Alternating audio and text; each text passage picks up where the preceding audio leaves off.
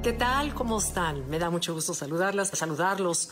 Eh, hoy quiero platicarles de un tema que me encontré hace poco en uno de mis libros y que me parece que de veras ayuda a todos, nos ayuda a todos, porque quizás lo sabemos, pero nos hace falta recordarlo. Esto se trata de una vez de un caso real de un cuidador de un zoológico que estaba cuidando la jaula de los chimpancés, cuando en eso ve a un pajarito recién nacido que se estrelló en la jaula de los chimpancés y cayó adentro. Entonces el el, cuidador dijo, se lo van a comer como botana. Para su asombro, uno de los chimpancés tomó el pajarito entre las dos manos y se le quedó viendo de una manera muy tierna. Y los otros tres chimpancés que estaban se lo pidieron y se lo fueron pasando uno a otro hasta que el último se lo pasó otra vez al, al, cuidador. El cuidador no lo podía creer cómo los animales pueden tener ese sentido de empatía, que es el tema que quiero hablar. Y fíjense cómo nosotros de manera natural tenemos una empatía por el otro, en especial cuando estamos en dolor. Eso viene desde que somos bebés. Cuando un bebé ve llorar a su mamá, ese bebé va a llorar de inmediato en esas neuronas espejo que tenemos. O los niños, vean cómo entre ellos se hacen amiguitos, aunque no se conozcan, hablen el mismo idioma incluso. Eh, lo único que hacen es espejearse, es lo que hace la mano hacia el atrás y para sentirse integrados al grupo copian las conductas de los otros.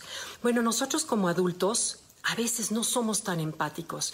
Me tocó ver, por ejemplo, el caso de un sobrino que me tocó cuidar en terapia intensiva, gravísimo el chavo de 17 años, pero grave, les estoy hablando grave.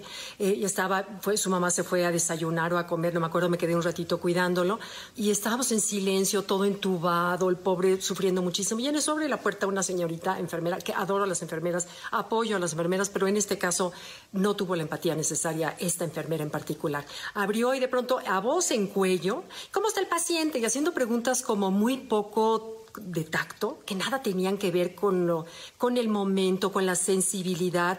Y el momento que la enfermera cierra la puerta fuerte y se va, dije, bueno, ¿cómo le hubiera ayudado a esta enfermera a conocer tantito acerca de lo que es la empatía?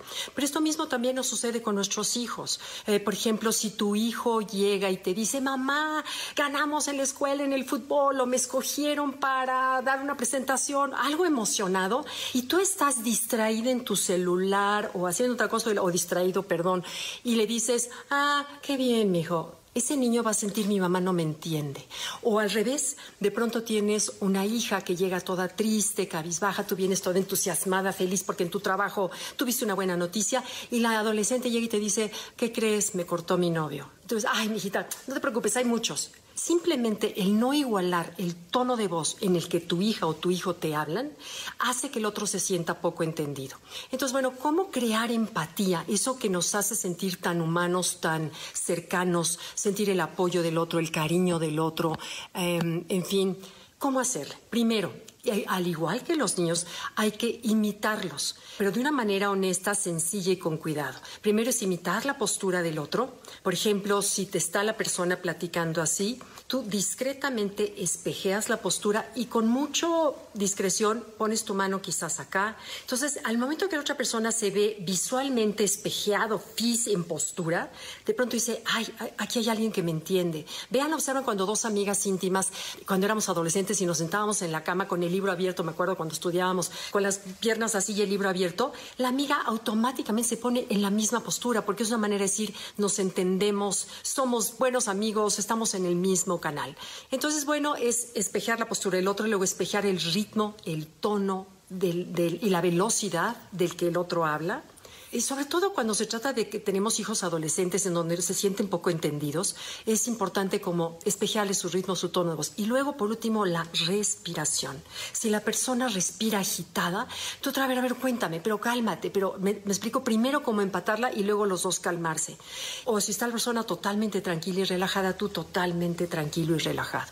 Entonces, bueno, estas son tonterías, si quieren ustedes, pero que abren la puerta del corazón del otro, una posible conversación nutritiva y sentirse entendido. Ahora recordemos que la empatía es meter solamente una pata, porque cuando tienes una amiga que te cuenta una tragedia enorme porque su vida es un pantano y tú te metes con los dos pies a su vida y a su caso, las dos se ahogan. No hay manera de ayudarla. Siempre tienes en la empatía que tener tú una pata afuera para poder salvar, ayudar, aconsejar, apapachar a alguien desde una postura de seguridad y de firmeza. Entonces, bueno, Espero que les sirva. Son temas que estoy segura que todos sabemos por, por instinto, pero que a veces nos cae bien que nos lo recuerden. Entonces, bueno, gracias por acompañarme. Y ya saben que todas sus dudas, comentarios, etcétera, todos los contesto de manera personal. Gracias, nos vemos. Bye.